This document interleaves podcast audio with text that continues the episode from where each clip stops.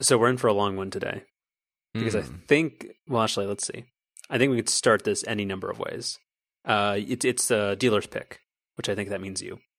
so we can either talk about uh, Jokkmokk Sweden. Mm. We can talk about Stephen Colbert. Uh, Campbell's soup pods for the Keurig, Oh, I, I that's the early favorite. or or uh, DraftKings. I don't I don't really want to talk about that. I think we have to, but you can you can choose to not start it with us if you want to make, make this a happy podcast, at least for the first five minutes. So, so your your pick So the Apple event is not a choice. that cannot be the first thing. Okay. You're just picking Hmm. the first thing. I think the uh, Campbell's K Pods is where I'd like to start. Okay. What a time to be alive. And by what a time, I mean what a terrible time to be alive. Uh, yeah, I, I also saw the headline for this. Uh, what was this? A couple of days ago, over the Mhm. over the weekend or something. Um, so do you, do you want to explain to the people what this is for for you know if somehow people have avoided seeing this? I think the five words Campbell's soup pods for Keurig kind of it's exactly as bad as you think it is. You you can get gross tomato soup or something from a, a pod from the same thing you make mediocre coffee with. Uh, Do these come with the DRM? Um. Okay. So they, I, um, they, the soup works with any Keurig maker. Um, oh, DRM free. It's like it's like who's who's the uh, soup coffee machine equivalent of Steve Jobs? Who wrote- okay. I don't have a good answer to that.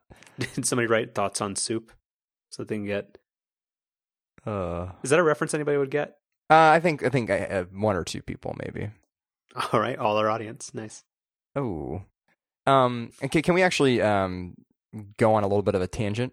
I mean, we don't normally do that on this show, but maybe just this once, if you'll allow it. I don't think I was going to keep an hour and a half of soup pods, so, so go for it. Well, it's somewhat related. Um, you had made a uh, little snide comment about the Keurig making mediocre coffee, and I, I don't think I entirely agree with that.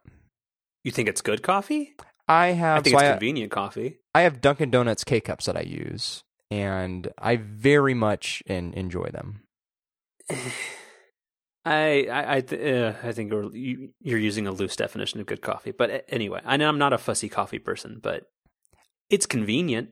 I mean, I certainly think that um, it's it's better when I make you know the same coffee through like my Aeropress, but I think it's I think it's pretty good coming out of the Keurig machine.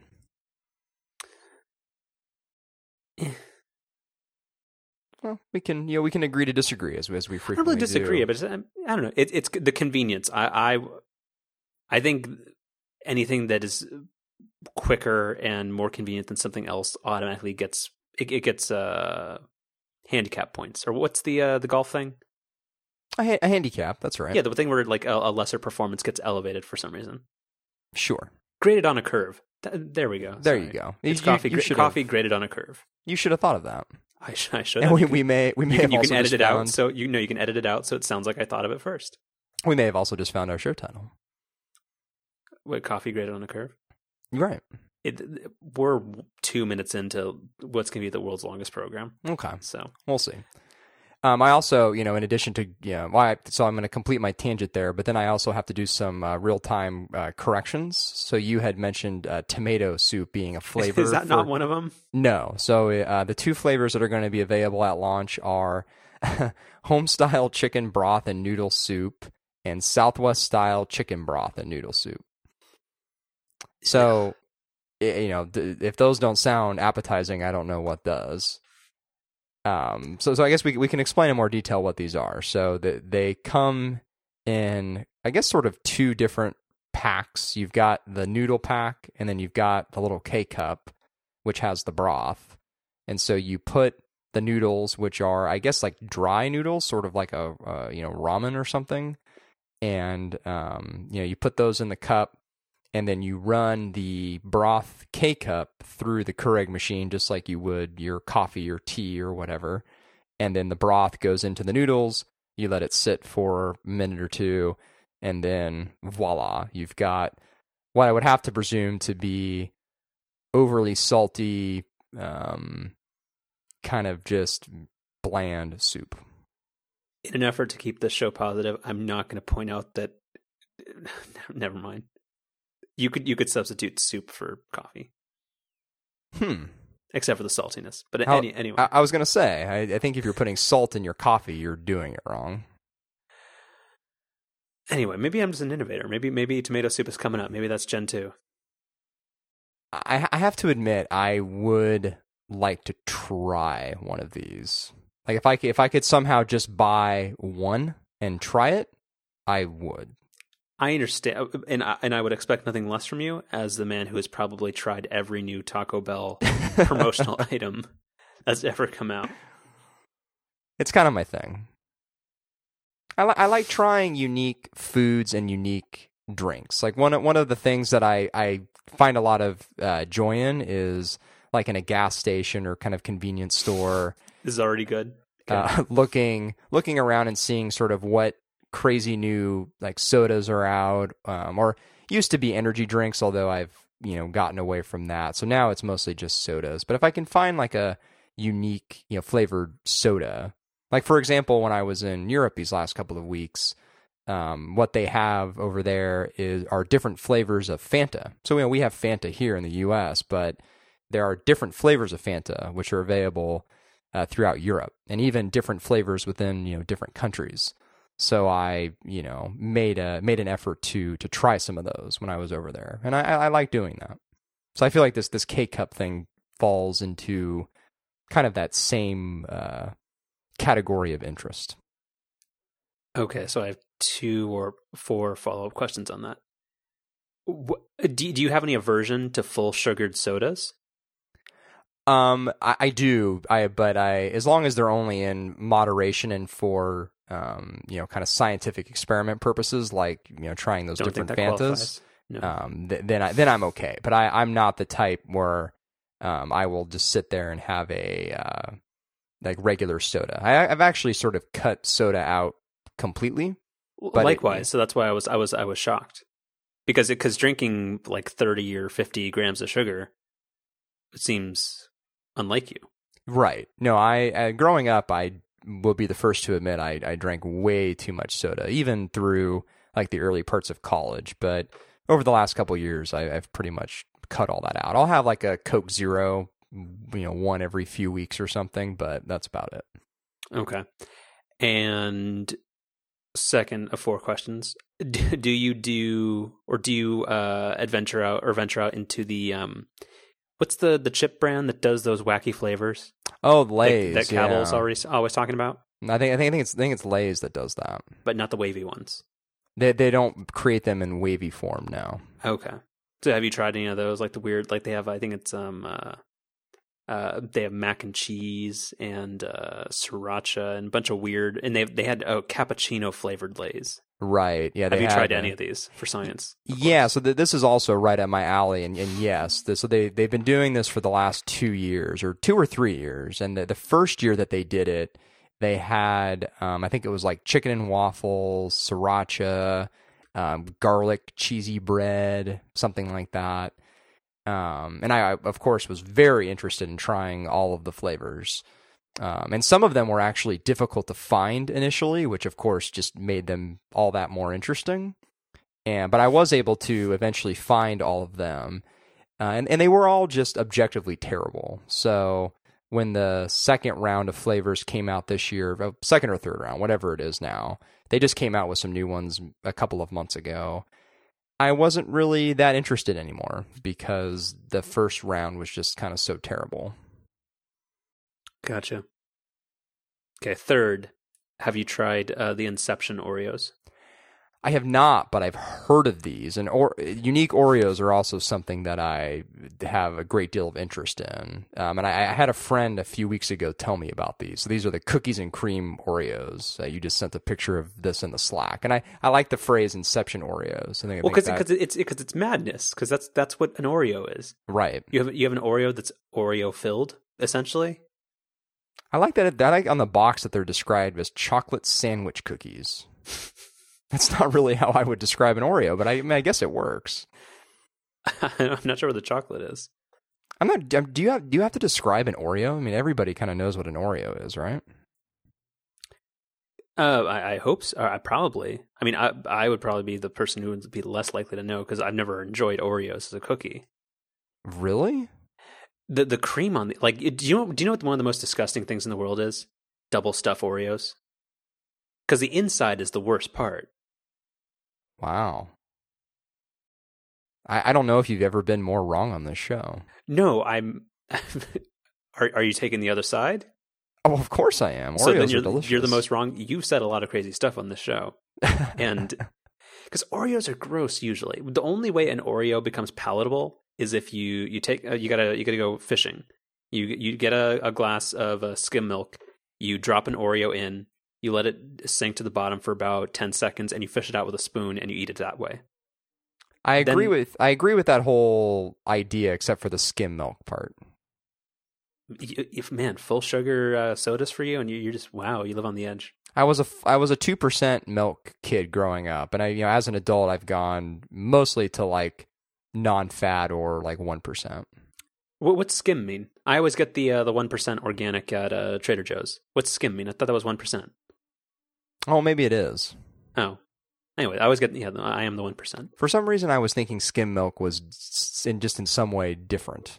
No, I I, I think it's just a, a general um, catch-all term for not non-fat, but not the uh, the whole milk or whatever the regular one's called. Hmm. Okay. Anyway, so back on to question three of four, or what? What, what I think it? I think you're on question four now. what, what what was the what were we originally talking about? I don't really know. Oh yeah, how how was uh we're getting back into your um how was uh Europe and all, particularly how was Jokkmokk? Uh, Europe was great. Um, yeah, I went to uh, Sweden, Ireland, uh, Belgium, and Denmark, and uh, had a really good time. Um, to to sp- more specifically address your question, I, I did not get to physically visit Jokkmokk. I, I was just made aware while in Stockholm that that was an, an actual place in, in Sweden, which made me very happy. By like a tour guide? What do you mean? I think I saw it like on a map or something. Uh, I forget exactly what the context was. Did, did you Um, exclaim that that's my kitchen table, or like did you mention this, or did you just like did you mildly smile to yourself? I well, I did both. I, I first mildly smiled to myself, but then I, I had to uh, share that with, with some of the people that I was with, and they they didn't really think that was cool or anything. of course they did. you know, whatever. Nobody's perfect. Um, but no, so I, I ironically on the IKEA front, I did not see a single IKEA while in Sweden, and I, I spent the most time in Sweden of all the countries that, that I visited. Went to two different parts of the country. You know, spent spent f about six days there. Did not see a single IKEA across the three cities that we visited. But our, our next stop was Ireland, and I saw an IKEA literally within 15 minutes of landing uh, in, in Dublin. The, the Irish know what to prioritize. right. And they actually had a uh, bus line uh, in kind of like the downtown area of Dublin uh, that was, I think, I think just known as like the IKEA bus line because in in all the uh, bus signs, like they were like kind of these LCD displays, you know, they would list the bus number and then kind of its primary destination or like its end destination. hmm And one of the lines just said IKEA, That's awesome. which I thought was pretty good. Although you would you would imagine Why you take a picture of it?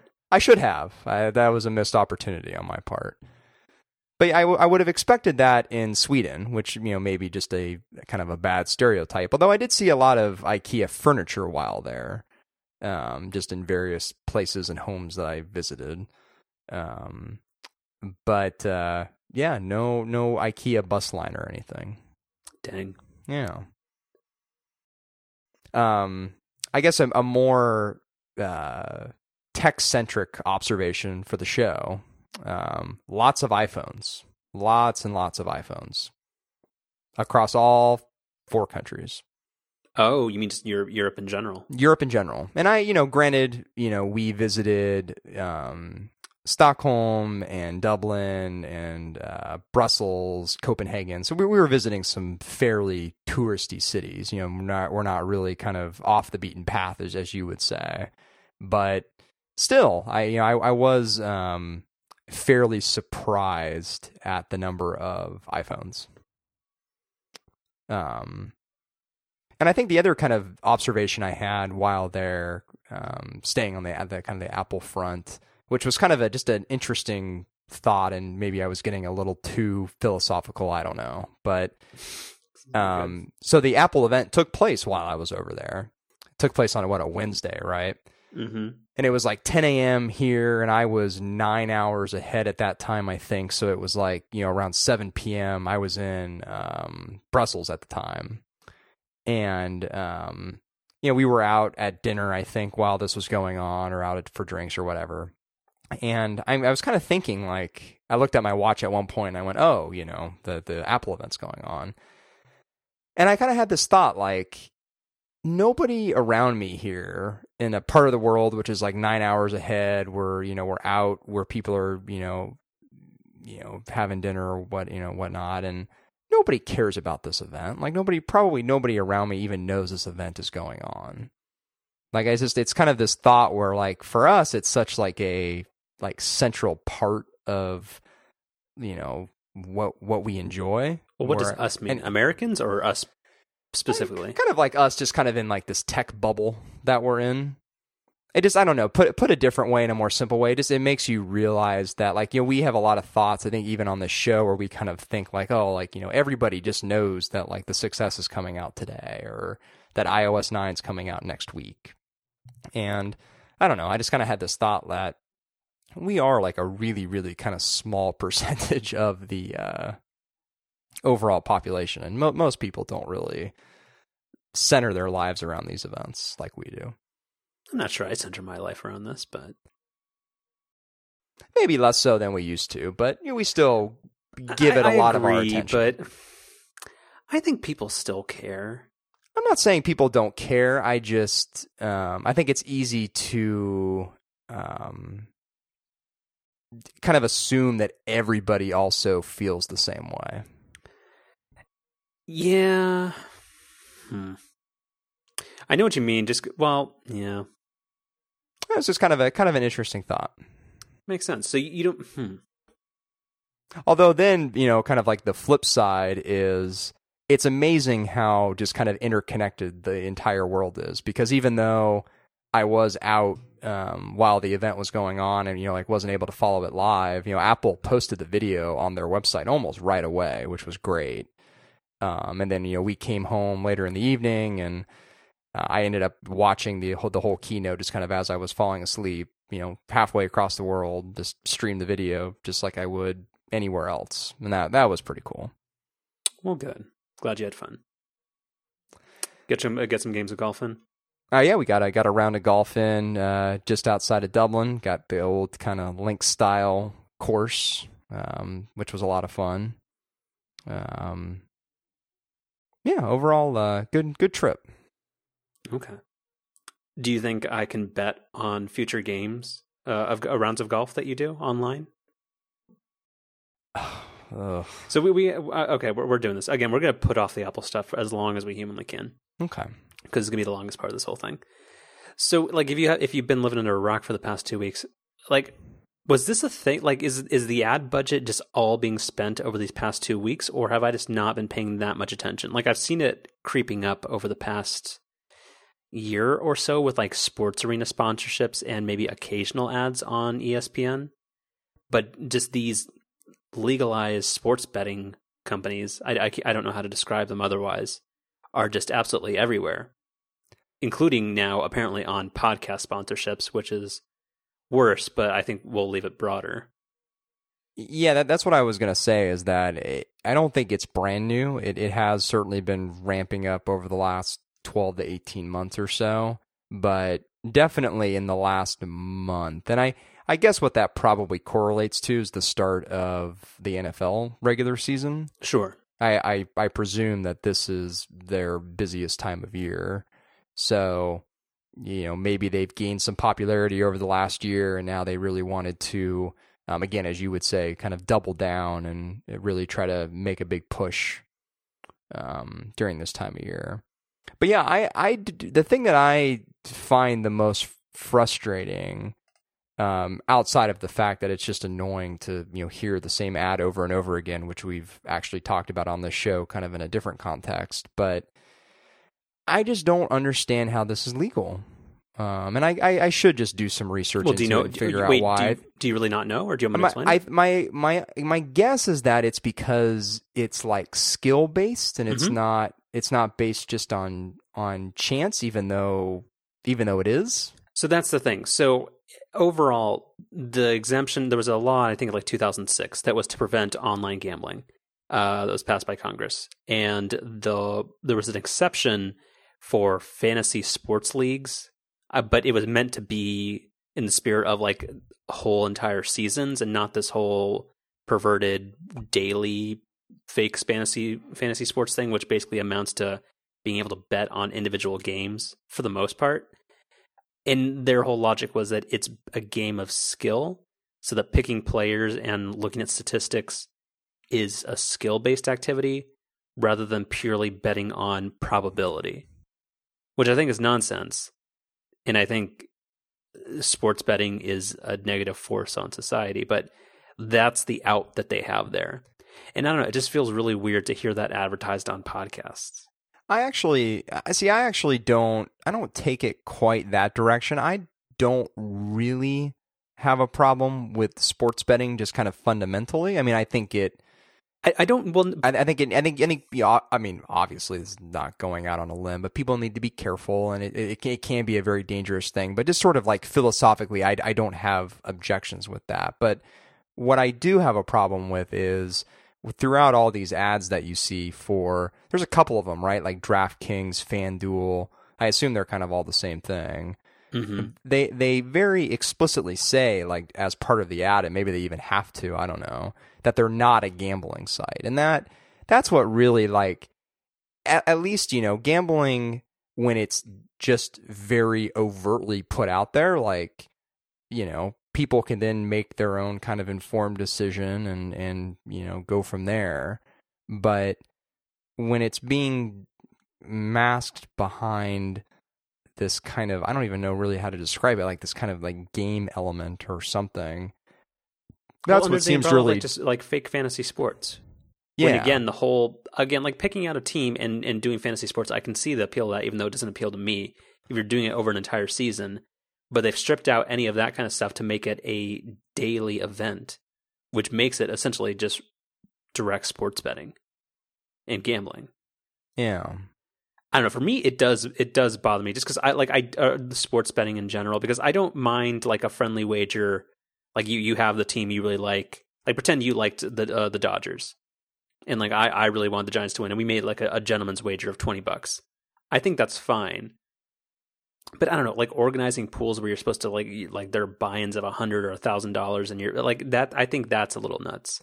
See, again, I, I don't I don't really have a problem with that, but just come out and say that's what it is, and don't don't try to mask it behind something else. Mm. That's what I that's what I think. I think that makes it more dangerous. Gambling's dangerous enough as it is, and when you try to kind of gamify it and say that it's not gambling, I, that's just it's dangerous. It's disingenuous. It, it's just not good for anybody. Hmm. I guess I don't. Hmm. I don't really see that line that they're trying to draw. I think it is very clear that they are selling legalized gambling.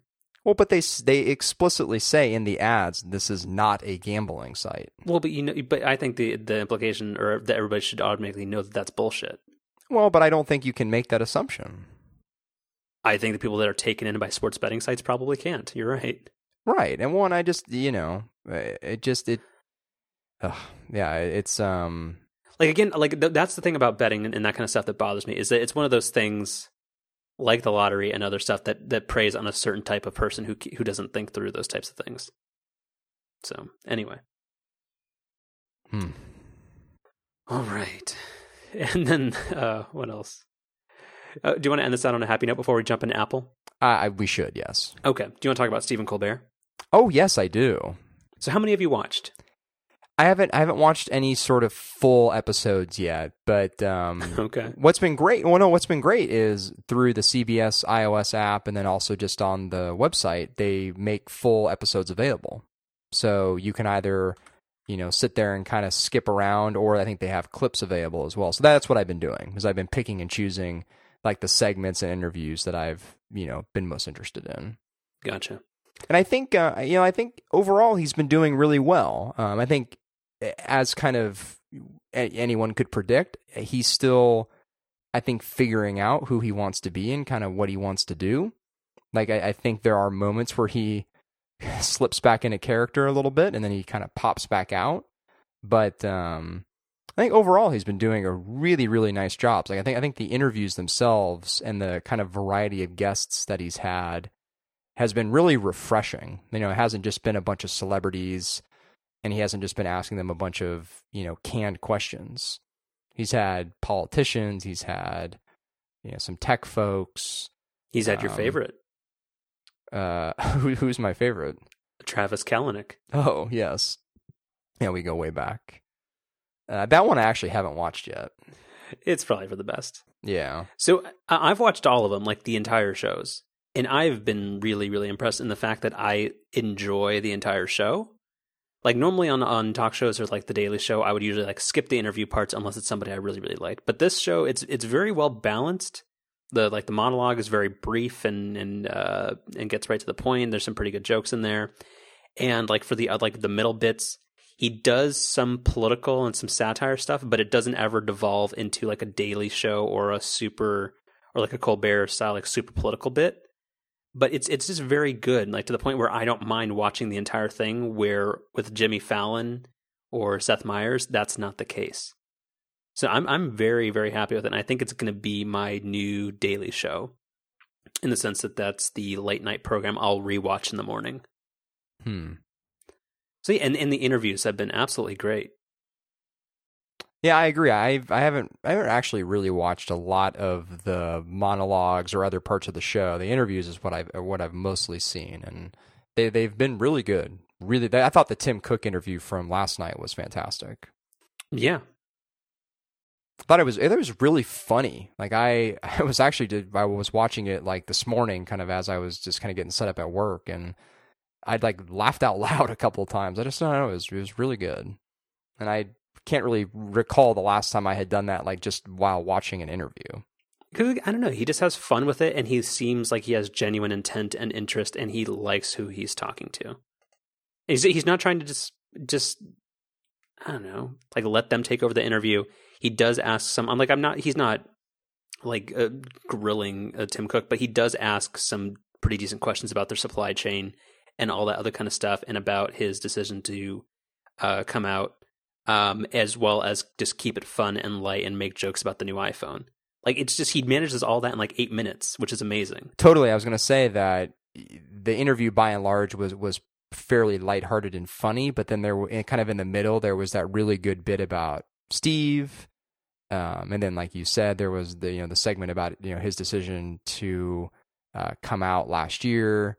Um, yeah, it, it was amazing in such a short period of time, kind of the range of topics and kind of range of emotions that those topics hit. And you know, like during the funny bits, like it seemed like he was legitimately making Tim Cook laugh. Like it wasn't kind of like a fake haha kind of thing. Like it really did seem like, you know, he he was just having a good time. Sure, sure. And you saw the Biden interview? I have not. You, you have to watch. That. I've I've heard that's the one you have to see. It's it's great. Or yeah. it's great and but it's great. Yeah. All right, so let's use it as a good uh, good point as any to jump into the Apple stuff. Okay. So we've got we got a lot to talk about. So you you pick which uh, I, uh, which Apple device you want to talk about first, I guess. Well, I think when when we do these events, it it sort of helps to go. I think in the order that the event happened, right? I feel like that's sort of the best way to organize the thoughts, unless, you have something uh, something different. No, it's your show, boss. Okay. Um, so again, we had the introduction where Tim said, "Hey, we've just we've got too full of a show. We're we're skipping the retail updates and the company updates. We're just jumping right into this thing." Um, and I, I think they they jumped right into um, the iPad Pro, right? Nope. What was first? Uh, the updates to the Apple Watch. Uh, well, okay. No, we're going. You picked going in order. We're going in order. I was thinking more in terms of like product announcements. The these were the... product announcements. there, there is now a brushed anodized aluminum gold and rose gold um, Apple Watch to accompany the release of WatchOS 2, except not. Yeah. So, um, remind me, is Jeff Johnson? Is that who? Was that his name? You mean the Adobe guy? No, the the Apple guy who who went through the watch stuff. No, the Adobe guy. I'm not talking about the. It was the Adobe guy's name Jeff Johnson. Is that who I'm thinking of? No, well, isn't it the same? Um, oh, you're saying he's from Adobe. remember the guy who who's done all the demos, particularly of the software. Who's he? he uh, I'm not trying to be like mean or anything, but like he's kind of like a nerdier guy. Uh, no, I'm not talking about. He he didn't present at this event. He didn't. No, Okay. it was it was a different guy who did the the watch stuff. Okay, it's, it's been a week. Not not important who it, who it was, but um, there there was a there was a phrasing near the beginning of the segment where um, he had said, you know, we want to talk about some software updates and we we want to talk about new models. That that's the exact phrase that he used. And I know there had been some rumors before the show about there being some new colors and things, and so that's what I was assuming that he was referring to. But like there was this little, like I guess just ray of hope or something where I was like, oh, is there going to be actually something like legitimately interesting here? But but no. Well, there are interesting things there, particularly for me. Uh, well, okay. Well, maybe we should start with those because I I didn't really think any of the Apple Watch stuff was. I mean, we already knew about Watch OS two. We knew what the major features were. There really wasn't anything that changed. You know what we already knew about that. So, what what did you think was actually interesting from this part of the event? Well, I think the diversification of the product line is nice. Now that it's gotten it, it's rolled out and it's gotten its footing a little bit, there's more options and variety. So I, I don't really care for the gold or the uh, the rose gold. Oh uh, wait, can I, models. can I can I interrupt you? I actually it actually just popped in my head why you're so excited. I'm not sure you know. I, I think I know. okay, we'll we'll get there. There's now. Can I say it, or do you, oh, do you want to save it? No, I'll, I'll go through it. Wait, I don't know where you're going with this, but I'll, I'll just say my thing. Okay. Man, this is a weird episode. I mean, is it? It's not really any different than any other episode, is it? No, no, we'll we'll, we'll find it. We're off. Our, we're off our game. It's okay. We'll cut. We'll cut most of this out and post, and I mean it'll be fine. Sure. So they made a couple adjustments. So my uh, well, th- there's two two ways I'm going with this. I enjoy that there's now a product red sport band, which even if I stick with my current Apple Watch, I think that'll be very very nice. I'll probably find a way to pick that up. I really hope it's not exclusive to something else. There are also a whole bunch of new watch bands in kind of more uh, muted colors, which is cool because I don't ever like I don't see myself spending two hundred and fifty dollars or whatever it costs to get like the classic leather uh, strap. I don't know what your thoughts are, like because you wanted to wait for third party bands, which look like they're never coming. Uh, well, I, I actually just bought a third party band, but we can we can come back to that. Okay, we can, Um, we can delete me saying that. Okay, I don't. Um, well, it's fine. We haven't talked since I bought it. Um, I I don't like any of the the only Apple band that I like outside the sports band is the ridiculously expensive slash you can only buy it with the space black uh, Apple Watch, which is the the black uh, stainless steel band. but that one seems like that would pull arm hair. I don't say I don't have that problem with a uh, with a steel band, and as a matter of fact, the third party band I just bought is a steel band, and I I, I don't have that problem. Um, What was your third party band attached to a Pebble Steel? no, Mm. no, it's from. I guess we can get it out of the way. It's it's from. I think it's Monowear Design. It's Dave. Um, Really hoping you said monoprice. no, um, it, they they um kind of seem like one of the only legit third parties that are making bands. I mean, you can go on Amazon and it's just a plethora of kind of knockoff, you know, brands that you've never heard of. But these guys actually had, you know, like a nice standalone website and um, seemed to be kind of one of the more popular brands so far. And yeah, they they had a steel band that's been out of stock for almost the entire time the Apple Watch has been out, but they, they finally got some back in stock, ordered it, and it's nice. It's not, you know, it's not incredible or anything, but it's it's nice. Okay, cool. Well, I'm glad you found something. I, I was getting kind of tired of the of the the sport band. I just if I found that it just it's fine, but I don't know. I, I like because I b- before I had the Apple Watch for the last I don't know last four or five years, I've I've had a nice you know like steel uh, watch. Oh, I guess I mean I guess I had the Pebble for a while too, but uh, excluding that, I had like a, you know nicer steel watch, and so that that's kind of what I'm more accustomed to, and that's what I prefer. Okay. And then I'm also interested uh, now that they have uncoupled the uh, space black stainless steel model from the ridiculous black link bracelet that you like. Um, that is now um, potentially a, a, a worthwhile cross grade for me. Yeah, I didn't I didn't realize the only way you could buy that was with the steel bracelet. That's why last time I was kind of like, mm, can I eBay the the steel bracelet? Because I assume people would want that. But now that it comes with just a regular sport band, I I think I'm inclined to uh, take another look at it because I think it looks very nice.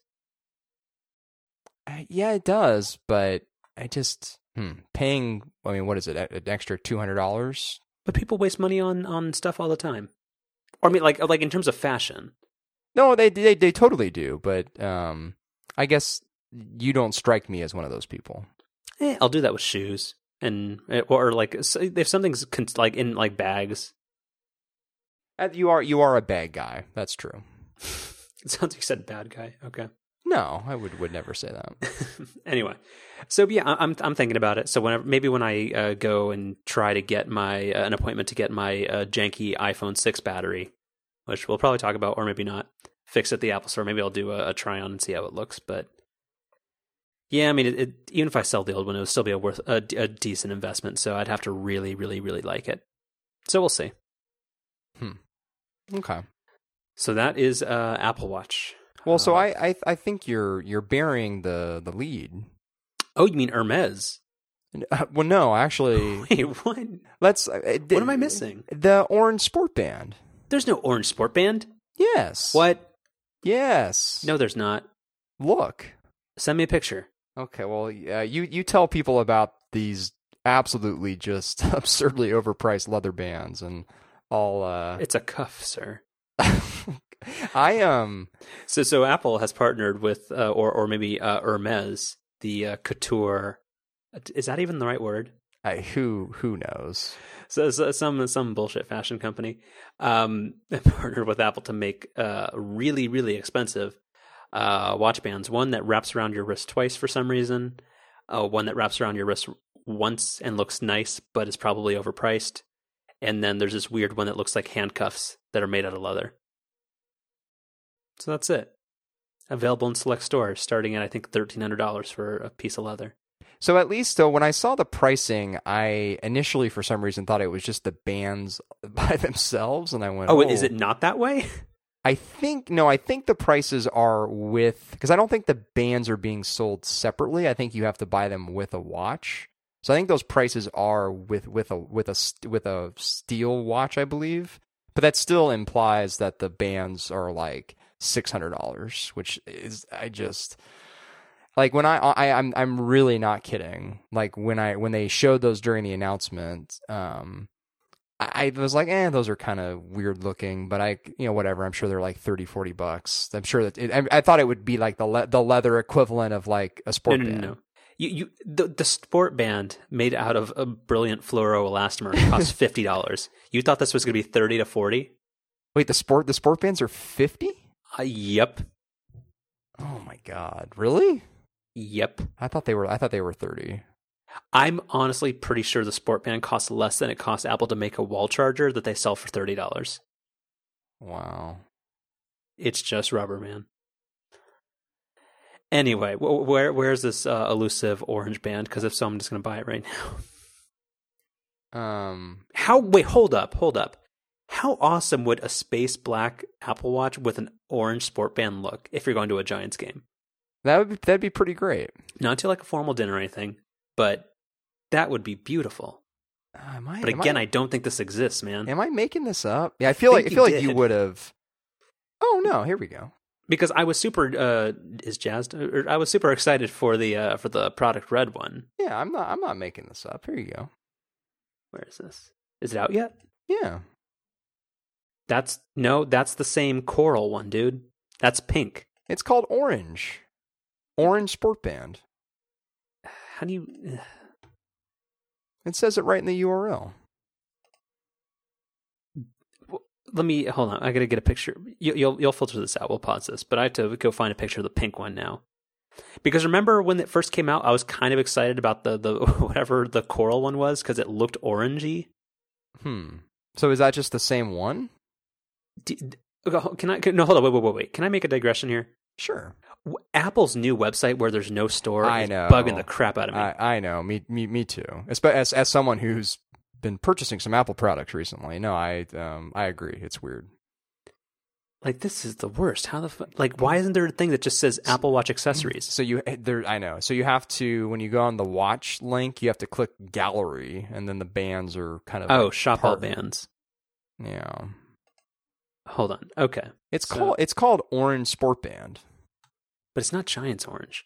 No, I I agree that it's kind of the wrong color, but So you can do sport band for fifty dollars. Jesus, and it doesn't even tell you the the color. But yeah, okay. So the coral and the ooh, orange and red might be nice. Damn it.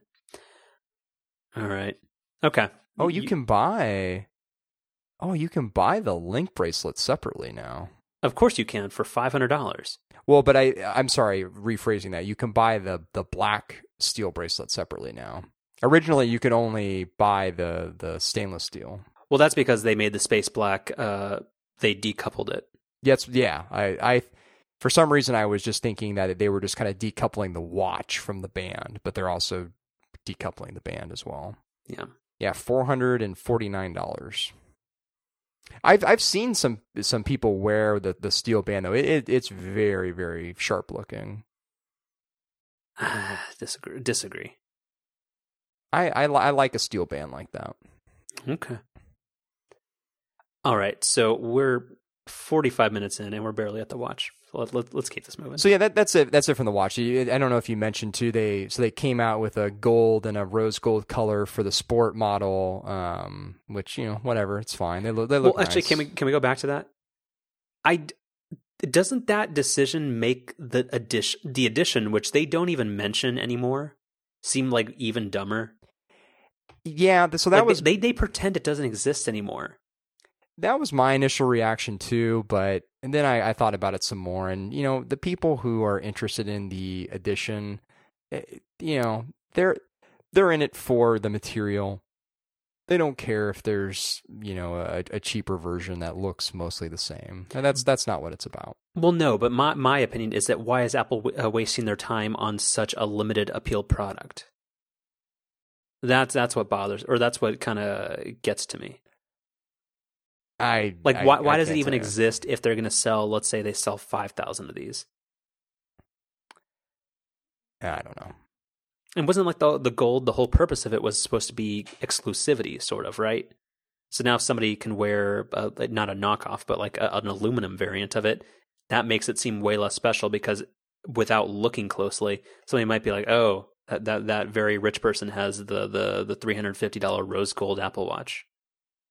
Thumbs down.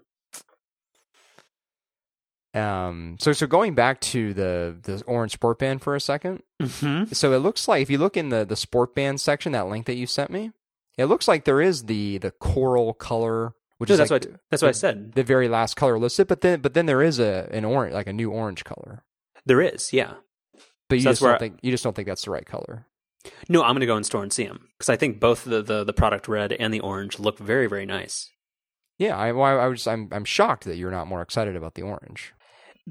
It's all, it's still not the right shade of orange, but It's hard to tell on the website though. In person, it might look different. yeah, this, this monitor's color calibrated, so it should be right.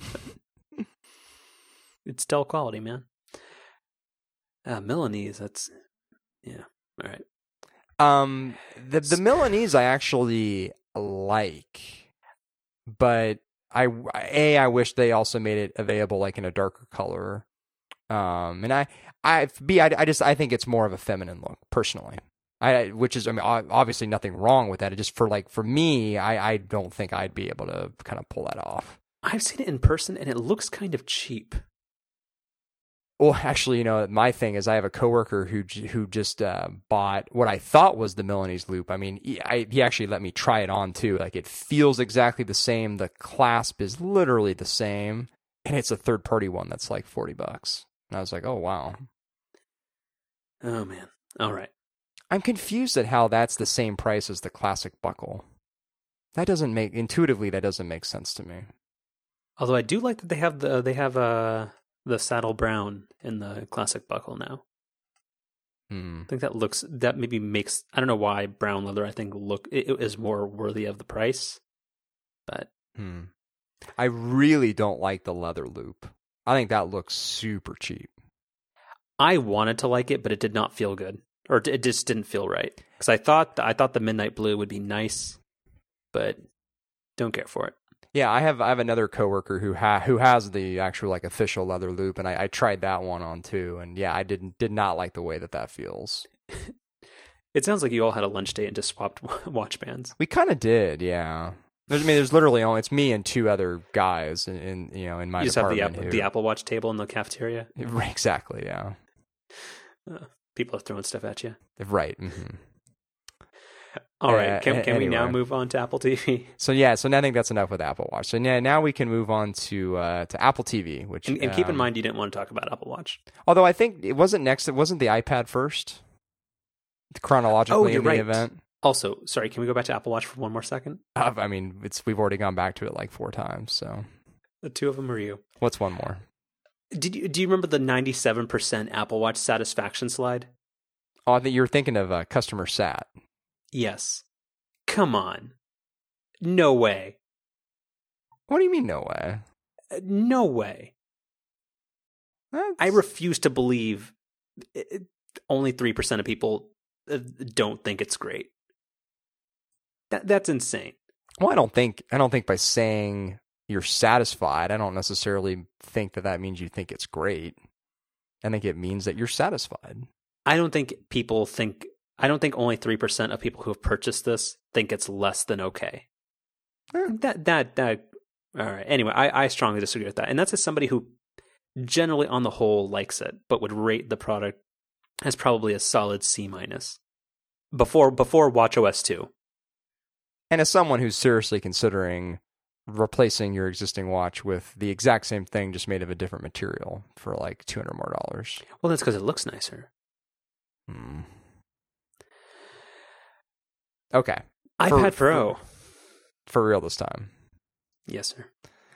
Um, yeah, so you know, I, I think, and this is going to going to be sort of the theme for the rest of you know what we talked about with the event. I mean, just just no surprises at all. I mean, it, all this stuff just leaks out, and it kind of it kind of used to be where like the hardware would leak out, but at least some of the software details, like the stuff that Apple could kind of just keep in house that didn't obviously rely on you know third party like supply chains.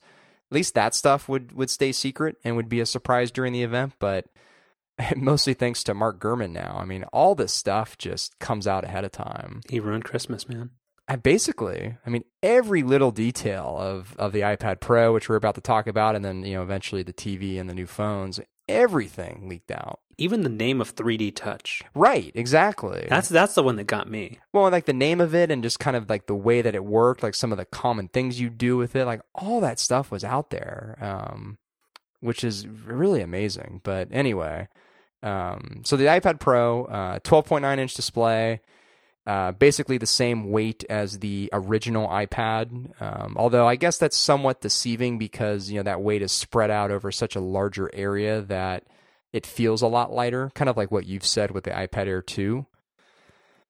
Um, you know, I, it's it's a bigger iPad. I, I guess I don't really know what more there is to say, like in terms of just the hardware itself. Um, it, it, I guess the, the real the real story is is the are the accessories. Well. Um, Going back to the hardware, just real quick. I, I think a couple things are weird or interesting choices about it. I think Apple's decision to continue going with this nonsense all day battery life thing, especially on a product that's so big, is weird because this this gets that same like a magical number of ten hours of battery life, which depending on what you're actually doing might not live up to it. And also that with so much space for for batteries, they opted to just make like gigantic speaker chambers instead. Which I know it's a bit it's a delicate balance between weight. I was gonna say I, I assume that's a weight thing. They probably could have filled some more of that area with battery, but it probably just gets to be too heavy. But if this is now going to be some major productivity device, because that's kind of what they're selling it as, they're like, oh, the iPads that's for for consumption or just for for hanging out and doing stuff. But this is a this is a production device. You're going to be editing three streams of 4K video on this. Ten hour battery life under ideal circumstances seems a, a little lame. Well, it's the same. It's really the same battery life as their laptops. but again, I, that doesn't help the case. Well, it depends on what you think about the battery life of the laptops, I suppose. But, but... I guess that's my that's my point. Like my thirteen or the thirteen inch uh, laptop that we have is like allegedly like ten or nine hours, but when you actually use it, it's it's closer to six, and that's using it like moderate to light usage. I don't know. Anyway, uh, so yeah, uh, so P- Apple Pencil and uh, the Apple Smart Type cover. What's it actually called? I don't know. That's the smart smart keyboard cover. I don't know. Um, yeah, I mean th- those seem to be the the two key differentiators between this and you know everything else that's come before it with with the iPad. Um, you know the i the iPad Pencil weird like a really weird name. I don't know why it's not just the iPad Pen. Um, not not important, I guess, but just kind of a weird name. Um, you know my my initial impression of it like seeing people use it in the hands-on area and even during kind of the, the demo it looks huge. It, it, looks too like just looks too long. I don't know if maybe like when it's actually in your hand part of that is just to kind of give the weight the right distribution but it just it just seems kind of oddly large. I th- i just think that's because like I, I know they can't get away from it, but the fact that it still has a home button, I think that's just the way it has to go. Like at least the Microsoft Surface or other similar devices are able to kind of tw- like narrow the bezel and try to make it not look just like a gigantic version of an object we're already used to. But I think that's where they get into trouble here. Where it does just look like a gigantic iPad mini or, or iPad Air, however you want to look at it. Oh, I, I meant just the size of the pencil. Oh, the, no, I, that seems pretty appropriate to me. Hmm. Because again, it has to be held comfortably, and if you're using it as an artist or somebody who wants to mark up or sketch something up, I think that's perfectly appropriate. Because if you go for something that's like uh, like a, a, Galaxy Note stylus or something like that, that's far, or like a, or like a, um, going old school like a Palm Pilot, that would be far too narrow. Like, are you saying it should be something that was so small that they could have like added a slot for it? No, I just I don't know. I just it just seems it just seems bigger, significantly bigger than like the average pen that I would use. But I, I don't know. Again, maybe it's one of those things where you kind of have to just use it to get a feel for it. But um, I think you know. Any, anyway, that that's that's not really the important part of it. Um, I, it, it demoed really well. Like it seems like it works exactly like you'd want it to. Um, but you know, for me, I just you know, I I'm not an artist. I don't um I don't really have a lot of applications or uses where I'd be wanting to hand write something. Um like I, I, I do because I you know recently at work I've been trying to kind of get better like at note taking, um, and so I have been you know carrying a like a notebook around and have been having handwritten notes, and so you're Moleskine. Yeah, that's ugh, anyway. We're getting back to that. Well, yeah, we'll come back to that. Um, I I think there could be some some value for me in that, but I I, I don't want to carry around a 12.9 inch tablet to do that. Um, I mean, I, I think eventually, I think this the pencil is going to make its way across the entire iPad line. So you know, eventually, maybe it's something that I'll, I'll be interested in. But for now, you know, like the iPad Pro is not really for me. Therefore, you know, the the pencil's not really going to be for me. Okay. And then what are your thoughts of um, the Microsoft type cover for it?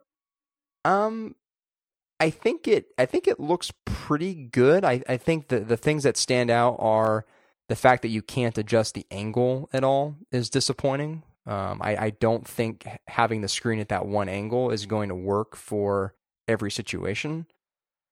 Um, and then also, I think the keys themselves, uh, the the initial impressions are that they're very similar to the keys on the new MacBook. They have a little, like a little bit more travel. It sounds like, but not much. So if the experience is similar to that, I mean, that's also kind of a a non-starter. Yeah, that sounds uh, pretty accurate. And also, I think if the if the keyboard's not a home run, the thing that makes it even weirder for me is that because the screen is so large on this one, doesn't that mean that the on-screen keyboard's probably pretty usable? Yeah, I mean, they Like where this isn't adding all that much as it would on like a 10-inch tablet?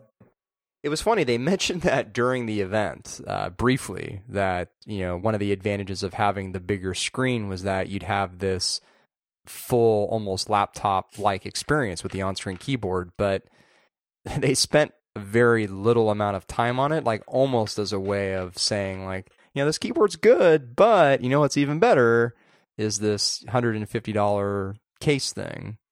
I mean, for me, like I'm actually, it, I when I'm typing in landscape mode on the iPad Air, just using the on-screen keyboard, if it was a little bit wider, I'd actually be pretty fast on it. So I'm, I just, I just don't see what this accessory adds for most people. Just because after my experiment I did a few months ago, using the iPad as a primary computing device is not terribly good.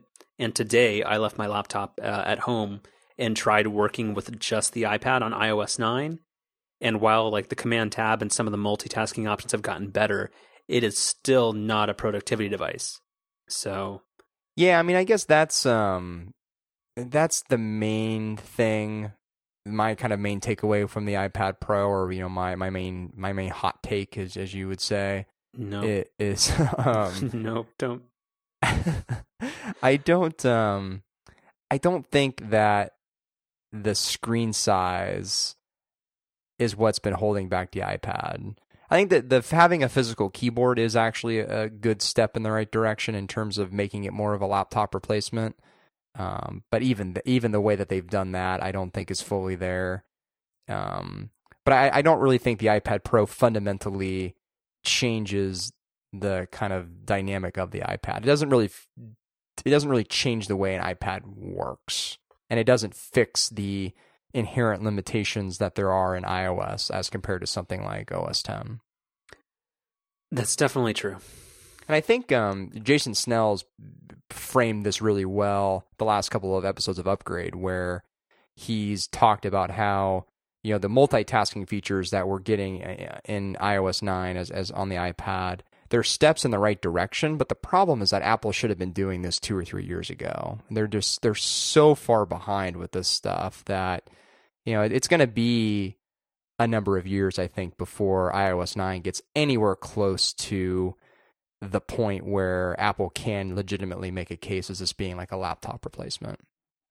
Um, it, it, it's it's about the software. It's not about the hardware, and that really the you know the iPad Pro is is a hard hardware change. Yeah, and if we can take a slight, if we can pivot this conversation slightly of like the viability of this product, like what do you like? Do you think it's if is it just a hardware play, or do you think Apple is banking on its software partners making professional level apps or things that are much more productivity centric for this for it to be successful? I think that's part of it, but again, I, it really goes back to what iOS is capable of, and again, talking about upgrade here on, on this week's episode, another really good topic of conversation they had was, you know, during the Microsoft uh, presentation where they were using the split screen view to kind of work with both, you know, Word and I think they had like PowerPoint open for a while, then Excel open for a while. They they were showing you know multiple Office applications running at once. You know, there there was no concept of like click and drag or any other easier way of sharing data between the two apps. You just you just had to use you know the standard iOS copy and paste feature, which is really not what you want to do. Like when you're working in OS 10 and you're you know dragging a graph from uh, Word to Excel or really any sort of object from one application to another, you you expect just to be able to click and drag it. Um, and that's just not how iOS 9 works or iOS in general works. And so I think for Apple to really make a case for a product like the iPad Pro, it's got to start building some of that stuff into iOS. And I think once they do that, then maybe these pro applications can really start to do something unique. Yeah, I mean, I, I think that's true. And inter-app communication has been getting better with iOS, uh, beginning with iOS 8 and slightly improved with iOS 9 with kind of like the the quick app switching. But like, I think more my question or my concern is if this is billed as a productivity device, of which Apple has shipped no like split screen capable productivity applications like iWork and iMovie and iPhoto and any of the like the more substantive apps that they offer are not optimized for split view yet. Like what who are they expecting to make the applications that are going to sell this? Because Apple has has doesn't seem like they have any intention of making the App Store and selling apps that cost more than $5 sustainable on iOS. So what exactly are people to do? Yeah, I actually who's going to write stuff for this for this gigantic iPad that very few people will have just due to the price. And that's another, I think, really good point. Now, it's not really just about the software limitations of iOS; it's also about the economics of the App Store. Uh, and Gruber linked to this this week or last week. Uh, some, I think it's some note taking app that people were Sketch. Sketch, thank you. Mm-hmm. Uh, they you know they came out and said, yeah, you know the iPad Pro looks great. You know we'd we'd love to to make something for it. We think it'd be a really great platform for our software, but you know the economics just don't make sense. Um, and that's I think that's perfectly valid. Um, and, it, it's, it's unfortunate. And I I do think that you know for the iPad Pro to to come out and you know be a true laptop replacement like you said, they've got to you got to be able to sell software for more than four ninety nine. Yeah, and we'll, we'll get back to the regular conversation soon. But like just as an example, like OmniFocus, like the Omni Group is an Apple, is it as a software company that's able to charge a premium price both on uh, OS 10 and uh, iOS. But if they didn't offer trials on OS 10, there's no way I would have spent whatever the $120 that all the apps across all the platforms cost for OmniFocus. So if like for this to work, this this needs to get trials on it fast. Like would if even if you thought something was good, would you ever take uh, like a fifty or hundred dollar gamble on a piece of software for your iPad or iPad Pro? I might under the right set of circumstances, but I would certainly feel a lot better about it if there was some type of trial option. Okay. Man, you should sign up for FanDuel if you're that big of a gambler. okay, sorry. It's not a gambling site. uh, all right. So, uh, any other iPad Pro stuff? No, I, th- I, think I think that about covers it. Um, the the one last thing I, I, think I'm interested in in seeing is the uh, the what what do they call it? The smart connector? Is that the mm-hmm. the magnetic connector on the side? Yes. I'm going to be interested to see a if there's anything else that neat that comes out for that for the iPad Pro, and then kind of B if if there is if that connector is going to make its way across the rest of the iPad line. I, I think that that definitely will, and I think that's uh, well, we'll we'll follow up with that. So so two small things that I have with the Apple Pencil. I I really really really like that the um that it's rechargeable by Lightning. I think that's really really nifty. Uh, although I'm not exactly sure how you charge it permanently. I'm not sure if they've uh, answered that question yet. Um, and also uh, going back to uh, the other iPads, iPad Airline got no update this year whatsoever. So apparently they're realizing that the upgrade schedule is a little lopsided, so they didn't even try. So the iPad Air 2 that got released November of last year uh, is just it's still new. It's still the best 10 inch one, so I feel I feel better about that.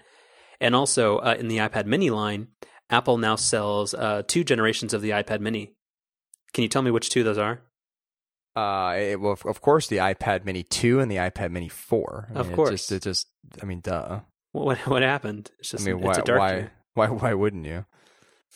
So, I, I this is going to transition real quick into into something that you you said you bought already or are planning to buy.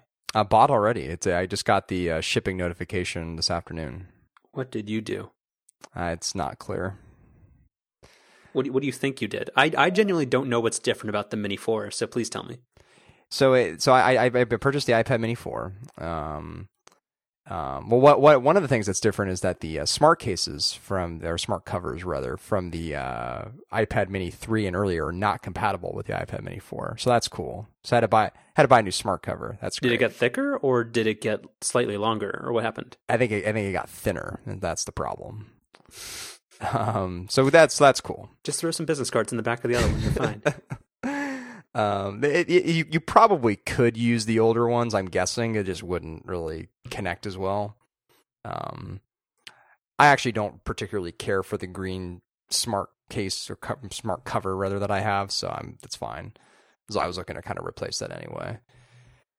Um, so yeah, so the iPad Mini 4, I mean, the biggest thing it's got going for it is is the speed upgrade. Um, and you know, the for me, by far and away, the number one reason that I upgrade my iPhone every year is is just to get the fastest iPhone I can get. To really, outside of like, I think that the two main things that I've really upgraded for hardware why hardware wise over you know the generations of iPhones that there have been. First was the Retina display, and then last year with the bigger iPhone 6 display. Those were kind of the two like really big marquee hardware features that I was super interested in. But otherwise, um, for me, it's all about just having the fastest performing iOS device I can I can have. And so that was my thought process with the iPad. Is I, I've been running the iOS 9 beta for the last couple of months on it it doesn't run very well on the iPad Mini 3 and that really bothers bothers me a lot. Like it really does detract from the experience, I think. Um, and so my hope is that with the iPad Mini 4, you know, I'm gonna, I'm going to get sort of, you know, iPhone 6, iPhone 6s like performance and you know, that's that's just going to be a much much better experience on the iPad.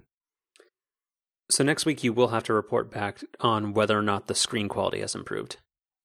You know, it's funny. I was reading around to see if um, if it has the same like new improved screen that the iPad Air 2 does, and I, I couldn't find anywhere explicitly where where that was said, except for on Apple's website you can do a comparison between any set of iPad models. Mm-hmm. And when you compare the iPad Air 2 to the iPad Mini 4, they the screen that they have is both um, described in the same way, which is different than the other iPads. They they talk about like the anti-reflective coating, blah blah blah. Oh, okay, because the Mini 2 and the Mini 3 were the same, and the Mini 2 does not say that it's got the laminated display. That's right, and the uh, the the iPad Mini 4 does say that. So my my assumption is that it does have the same improved display. Okay. Um, but really, outside of that, I mean, it's it's a little bit thinner. It's actually quite a bit lighter, um, which I mean, it's all nice things. The cameras have gotten significant upgrades, but you know, as someone who um, doesn't use their iPad as a camera, I, I don't really care about that. Um, Sorry, I just imagine that you went to Europe, and because you were a tourist for that period of time, you did switch primarily to using your iPad Mini as a camera.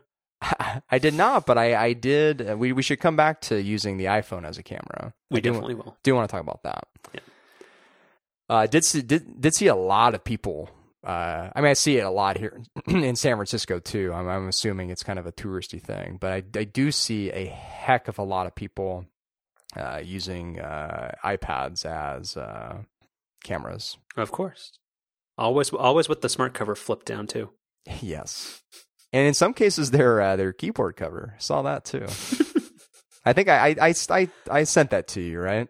I don't think you did, but that sounds amazing. I wasn't able to take. No, I'm pretty sure I did. I wasn't able to take a picture, but I'm pretty sure I sent it to you like in the Slack shortly after I saw it. Where, yeah, someone was taking a photo with their iPad and it, it, was inside of a keyboard case and the keyboard case was actually like propped open as if they as if you know they could literally just put the iPad down on a desk and they'd be able to start typing. Like that's the um, position the case was in. And they were walking around with two hands uh, holding the iPad uh, taking photos that way. Oh man. That's pretty good. Yep. Okay. So I think that's it on the iPad well me, let me make sure I want to keep teasing the audience, but uh... no, I like I like the ones where you you have some notes. No, it's just there was just so much stuff. Okay, no, I think I'm good. Okay, Apple so, TV. So now, so now, now the Apple TVs. Um, so again, you know, we, we we had heard pretty much everything about the device before before the event. Did we? Um, I think so. Because here's a question I had: like, did any of the software interface leak out? Because when I saw it, it looked entirely new. I I don't think anything was spoiled for me. Yeah, but the software interface mostly just looks the same as the current Apple TV. With I don't a, think so. A fresh coat of paint. Not sure about that.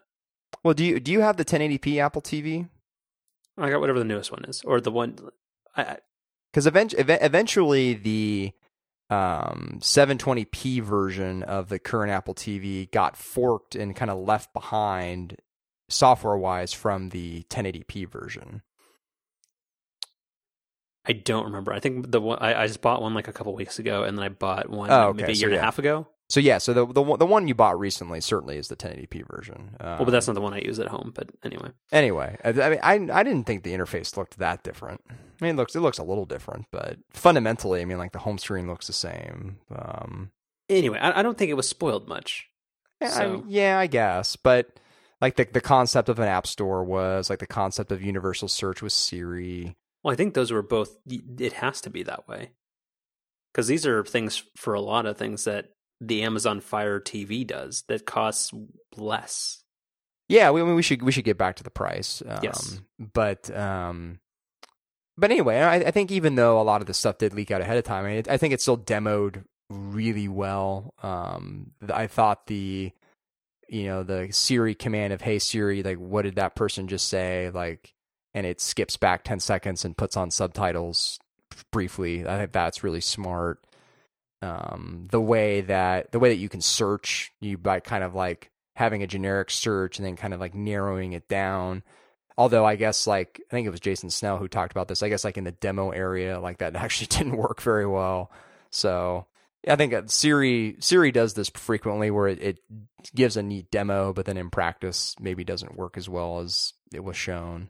Siri works well with very particular phrasing, and if you deviate away from that, it usually goes bad quickly. Yeah, yeah. Um, but I actually think what's really interesting, it it really isn't so much the, the, the Apple TV itself, but the the the, the remote rather, um, which did I think in concept kind of leak out, but I as far as what I saw, there wasn't any sort of concrete like pictures or anything of it.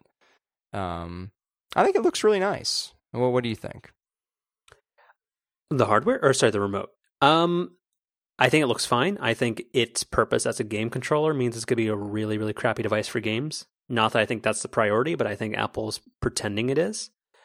Um, but I think it's very nice. I like the well, one that it's no longer infrared. It has an infrared backup, but it's uh, a now Bluetooth or, or RF, one of those things.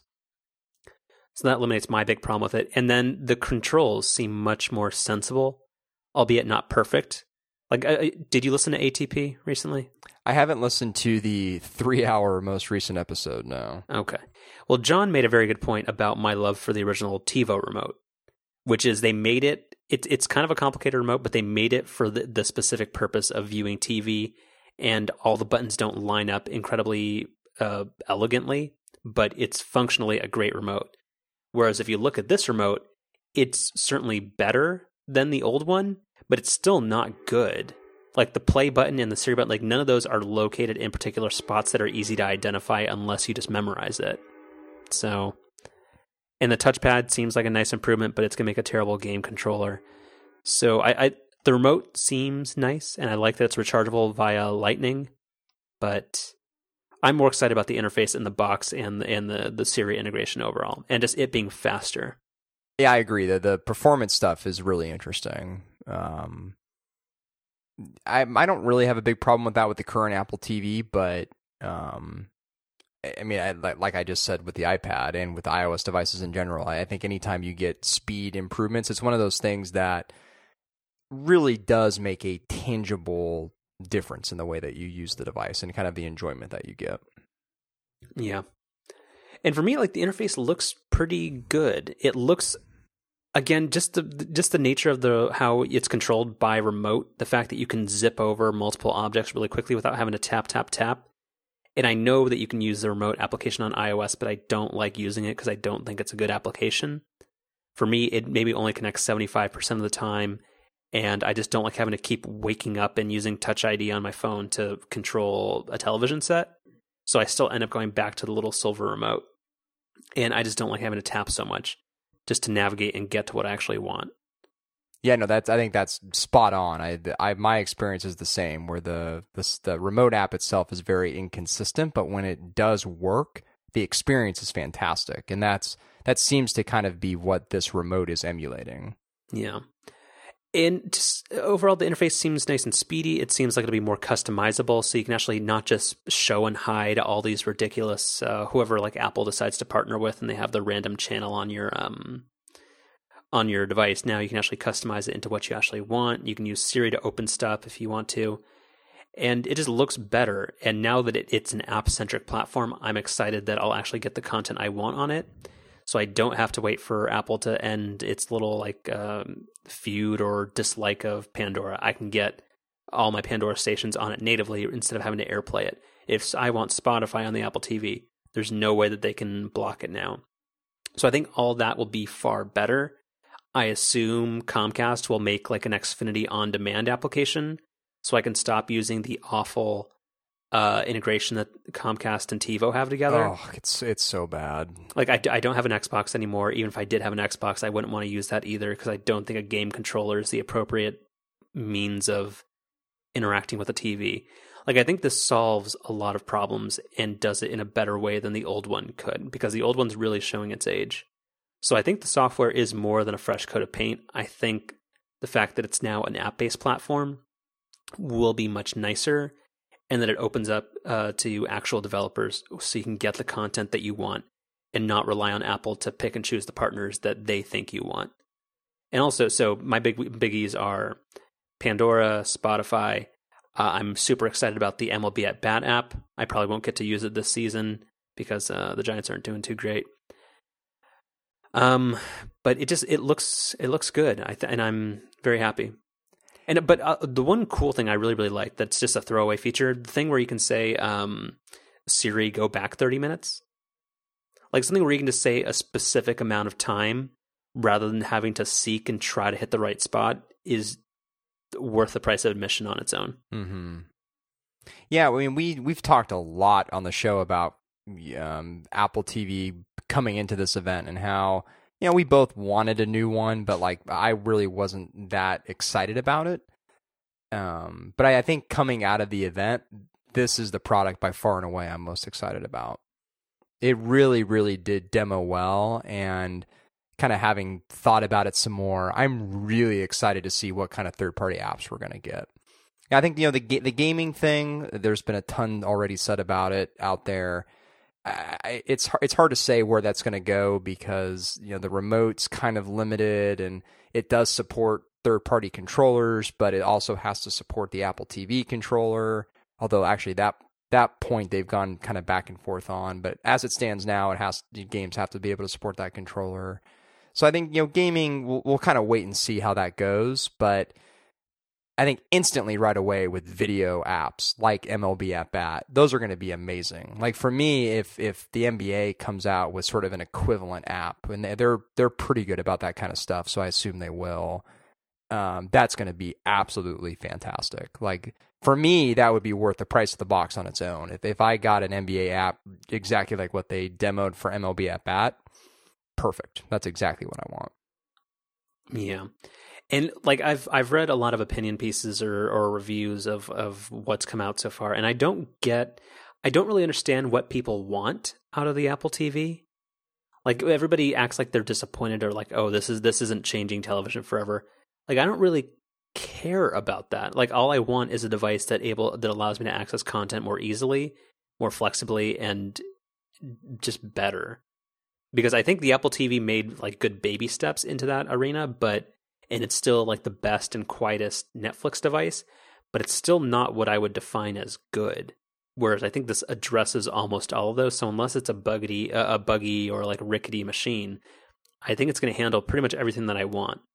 I don't think Apple is somehow magically going to upend the entire uh, cable industry and make it so that every, everything costs fifteen dollars a month and it's all perfect. I think this is the necessary step, and it opens you up to whichever content providers you want.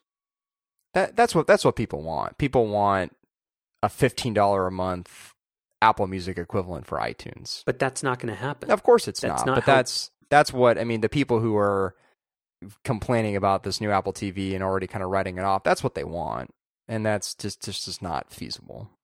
Like most people, most most Americans are content to use those uh, god awful Scientific Atlanta like uh, Comcast cable boxes. Like how I, I don't what, what what do you what do you want?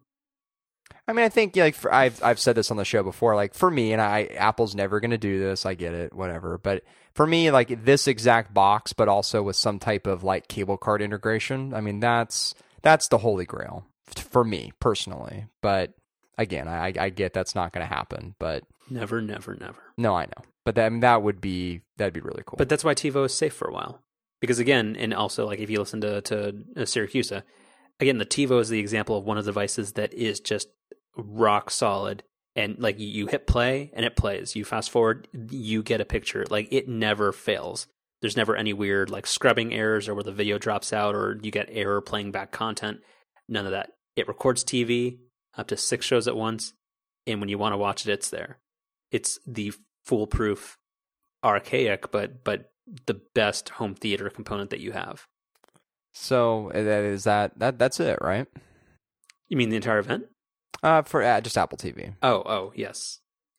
um October. I guess that's that's all we know. We did there are no no pre-orders or anything yet. Well, there's two capacities. Oh, I guess that's yeah. I guess maybe we can talk. Oh, we we, we did want to come back to pricing. That's right. Yeah. So it's Um, it's 150 and uh, 200, right? Right, and that that's for a uh, is it what was it start at thirty? It 32 and thirty-two and sixty-four. Yeah. So hold on. So like three things with this. The Apple TV's minimum storage capacity is higher than the iPhone. Yes.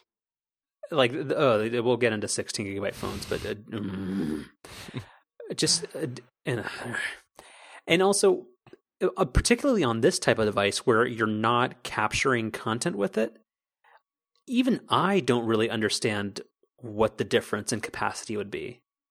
Yeah, I don't really. I I I do not understand why you'd get the sixty-four gigabyte version. I don't. That what would you do with that extra thirty-two gigabytes? because you're not caching content like purchased from iTunes on it. Like I I know it has to have a buffer for maybe some preloaded um like uh, like uh, like a cache for whatever you're watching at the moment. And the apps can't be that big because Apple's putting an artificial limit or uh, of 200 megs per per app. So like I guess if you had a lot of content providers that wouldn't. but I mean if there's a 200 megabyte limit per app that's 50 for 10 gigs like I don't I don't know. Yeah, I don't. I the bigger size to me doesn't make sense, but we'll see. I mean, they have said that like with games in particular, But this is not a gaming device.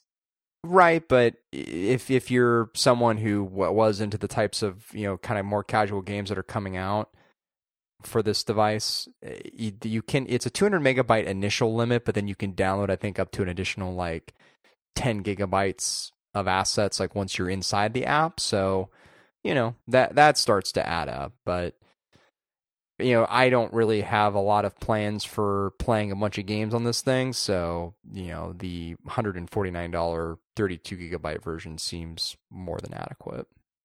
Okay. Well, But I guess so. The, the final question is, well, I mean, what do you think about the the price of this box? I mean, it's uh, one forty nine in and of itself. Obviously, isn't eh, a huge investment, but I, I think what's interesting about it is how it compares to the majority of other similar type of boxes that are out there. So, what, what do you what do you think about that?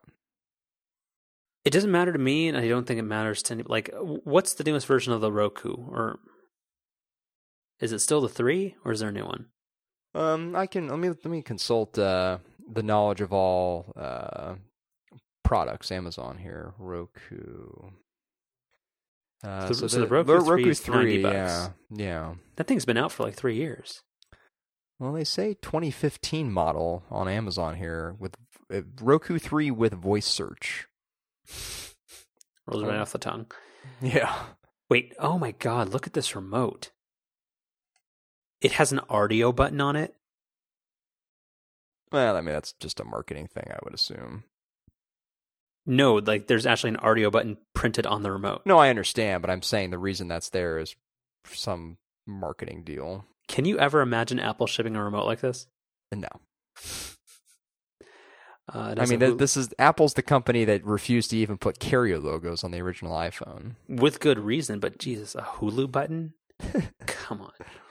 All right. Um so no, I don't think the price is now that I know that this this thing that has ads on the fucking remote is ninety dollars. no, I don't think Apple has a problem with pricing at all. Like, I don't think this competes with a Chromecast or whatever those like thirty or forty dollar things are. Right. I, I do agree. It's kind of a different class of device there. Um, yeah, I guess the Roku is maybe a little more expensive than I thought it was. For some reason, I was thinking it was like fifty bucks or something. So, I mean, it's app. I mean, Apple TV still sixty dollars more, which is not insignificant. But uh, yeah, I, I my my feeling is that Apple TV is so much more fully capable with with its app ecosystem and everything that I, I, I think it's worth the premium personally. Um, so I, I don't I don't I don't see the um, I don't really see the uh, the downside or the not the downside. I don't really I don't really see the the price being kind of a, a detriment to the device. No, I mean I don't see us running out and replacing our the bedroom Apple TV with it. But for the living room, I think it's going to be a pretty simple and, and kind of no brainer upgrade. Yeah. The one thing I do hope that it does um, which this Roku reminded me of, is um, yeah, the, the remote has like a headphone jack on it, which is similar to like the, the PlayStation 4, um, which is which as somebody who lives in like a studio apartment is absolutely fantastic. Um, I, I hope that the Apple TV, since it has Bluetooth now, will support Bluetooth headphones. I doubt it, but I'm 99% sure it won't. I wish it did. Yeah. But again, at that point, wouldn't you just use your iOS device? Oh, well, you still wanted the big TV. Yeah. Okay. All right. Any other Apple TV stuff? No, I, I think um, I think that's it. I'm I'm way more excited about it now than I was coming into the event. Cool. All right. So last, but uh, certainly not least, uh, the iPhone 6s and iPhone 6s Plus. Speaking of names that just roll right off the tongue. Mm-hmm. Um. So what, what do you what do you think? Uh, I think it's fine. I'm probably going to sit this generation out though, but I think it's fine. I didn't didn't you make a reservation? Of course I did. Are you going to cancel it? No, I'm just lying to the listeners. Oh, okay. Just like you've lied to me in the past. I forgot I bought it. Calm down. Stop being so hurt about that. Um, so, all right, 6S. It's it's the same darn phone.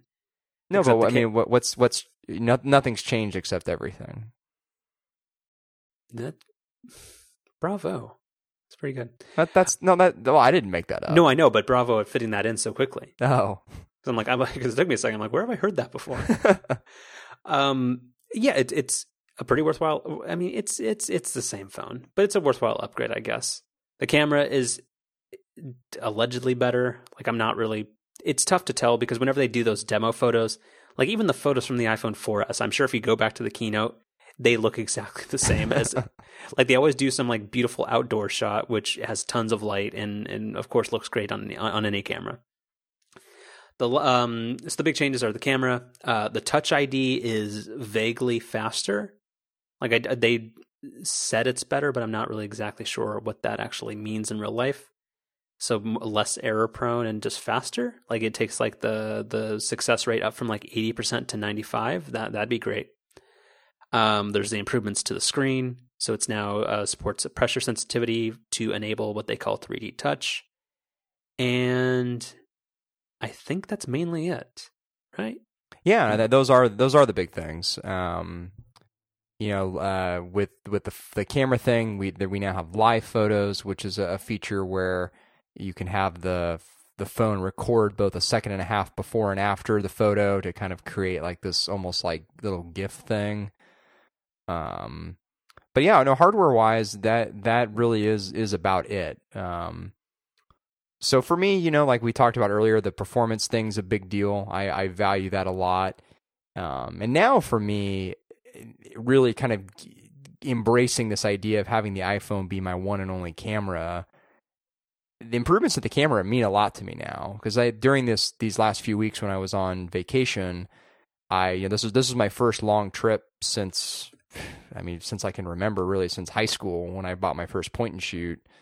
Um, where I haven't had like a standalone camera that I brought with me on vacation, and it the experience was fantastic. Um, I mean, the iPhone camera, eh, you know, it it takes great pictures. It's so easy to share those pictures. there's so many fun things you can do right off the bat, like panoramic shots and filters, um, slow motion video. We had a really fun time with. Um, I mean, it's it's it's it's fantastic. It's a really great experience, and so now I mean, I, I think I'm going to kind of run with that for a while, having it be my one and only camera. So as the camera continues to improve, that's just going to get better and better. And and for me, just like the performance thing, year after year uh, the, the upgrades to the camera are now you know worth a lot to me. Yeah, I mean that that kind of mixes with what I want. I mean, again, it it the, the speed improvements in the camera are going to be worthwhile no matter what. The the 3D touch and everything else just um just icing on it. And again, because you did that whole um what was that phrase you used a couple of years ago that uh suckered me into thinking that uh I could justify yearly upgrades, like it being the most used computing device. Right. Yeah. It's it's by far and away the device that I use the most frequently every day. So anything I can do to have it perform better, I highly, highly value. Absolutely. They, they should hire you. They, they should. I'd be a, I'd be a good pitch man. But that's a good way to put it, just because it's always with you. And if you're like, let's say you're make you, everything's thirty percent faster on the thing that you pull out of your pocket thirty times a day, or you do, it's just it makes a big difference. Totally. Um, and since you've sworn off uh, full uh, full size cameras forever, this uh, is probably worthwhile for you. Not forever, but but for a while. It it was a really really good experience using it as my only camera on this trip, which really kind of validated that idea. How many panoramas did you take? Quite a few, nice. a, a dozen or so. Got to post those. Yeah, I should. Show us the Dublin countryside. I I could I could do that. Um, so actually, you know, I think I think the most interesting thing with the iPhone announcement really wasn't the phone itself, but the one and only thing, the one and only big piece of news out of this entire event that didn't leak out ahead of time, uh, which was the iPhone upgrade plan or iPhone upgrade program, I guess. Um, so what this is is um, so you know we we talked a lot coming into the event about kind of what Apple was going to do with pricing because pricing here in the U.S. especially has really gotten uh, or become a lot different than it used to be. Carriers have kind of gotten away from the the model where you pay like this subsidized price up front and then you know that kind of gets then baked into the cost of your plan over the next couple of years you know instead now you don't really pay anything for the phone up front in most cases and you you pay for the phone in installments uh, over the course of a two year contract. I mean, economically, you kind of get to the same place, but just the money works out a little differently in terms of mostly just with timing, really. Um, and so we were kind of wondering, like, what, what how's Apple going to frame the price of the new iPhone since most people don't really just pay that kind of unsubsidized or that subsidized price under a two year contract. And their answer to this is, I think, incredibly exciting and really smart, um, particularly for people like you and I who upgrade every year. But we're not everybody. We're not everybody, no. But I, I think for people like us who do want to upgrade every year, the iPhone upgrade program is I mean, literally exactly what we would want. So, so what this is is you you buy an iPhone, you don't pay anything off the bat. Instead, you have 24 payments. Um, so you, you pay the phone off over two years. Uh, but you have the option of upgrading your phone every year. And, and basically, what that does is kind of resets the 24 month clock. Um, you, so you trade in you trade in your old phone, and then you get you get a new phone, and the you know the 24 month window kind of restarts. Um, but the, the great thing is that you're no longer going to be under contract with your carrier anymore. So you're buying an unlocked phone, which you know obviously gives you flexibility here in the U.S. to go back and forth between the car- carriers as you see fit. And when you take the phone overseas, you can just kind of pop any SIM card you want and and go from there. Um, and even if you stick with your same carrier here in the US, I believe that you get a kind of reduced monthly rate from your carrier if you're, you know, not subsidizing the cost of a phone through them in, in most cases. Um, so again, for I think for people who who upgrade every year, um, this really does seem kind of like a no brainer deal. Yeah, I mean, and I think now with like with the slightly increased price of um, Apple Care for the 6s, I mean, I think the effective interest rate is virtually zero, right? it, it is exactly zero. When I was doing my original calculations, I didn't realize that Apple Care had gone up from 100 to 130. Yeah, I don't think that had even been announced at the time, so there was there was no way to know. Yeah, so I mean, with that one, it, it, it costs nothing else. So a couple things with this. I mean, uh, when I first when they were announcing the phone pricing, I was really conf- uh, worried when they still announced it as being 199 or 299 with a carrier contract. And then they did say uh, Schiller came on stage and said that many carriers are switching to installment plans where you pay your phone off over time. And he did give the accurate math on what those installment plans generally tend to be like. Um, but yeah, the iPhone upgrade program is interesting, but I don't think I think it's interesting for a couple of reasons. It it takes it takes Apple into it, they it allows them to own the entire customer experience for the most part. Like and the the carrier is generally just a service provider who you generally won't sign a contract with and since they're going to provide you unlocked phones, it makes switching carriers easier than it's ever been. Which I, I is is in certain ways a good move for consumers. But the pricing I don't think is going to work for everybody because over time, let's say you don't upgrade every year, which most people don't, like the vast majority of people do not do that. It's going to be more expensive because, well, it won't be more expensive, but people will think it's more expensive because they they're just so used to the con. No, so many people are in denial that an iPhone costs seven hundred dollars and when they see something that says 27 or or sorry the cheapest one actually it's $32 a month uh, nobody's gonna they're gonna multiply that out by 24 and then get turned off that that ends up being uh $780 because most people don't think about the cost of service savings that they'll get when they start participating in a program like this. And i just think most people don't want to phone that frequently. So i think it's a good start and i think it's something that apple it, it's is really wise to do but I don't think it helps most people other than us. I, I, I agree with that mostly, but I, I, do think even for people unlike you know unlike us, it it does help them in the sense that they now have a, an unlocked phone that just gives them a lot more flexibility with who their carrier is going to be, and for when they travel. I think that that those are beneficial things no matter who you are, no matter how often you upgrade. Yeah, but that wasn't always an issue if you're on Verizon. But anyway. I mean, yeah. I mean, I like for me, I've been you know on the same carrier for seven years now, eight years. So it's not like I'm bouncing around a lot either. But I, it is really nice to have that option. I think. Um, but I agree that the the real savings is um, is for people like you and I who who upgrade every year. Like I ultimately, I think this is going to get me to about the same place as what I've been doing the last few years, which is you know, I, I upgrade every year. I, I basically pay full price for the phone. Um, but then I sell my current phone like on eBay. So like each year, you know, I, I end up spending about what I think this um, this iPhone upgrade program is going to be.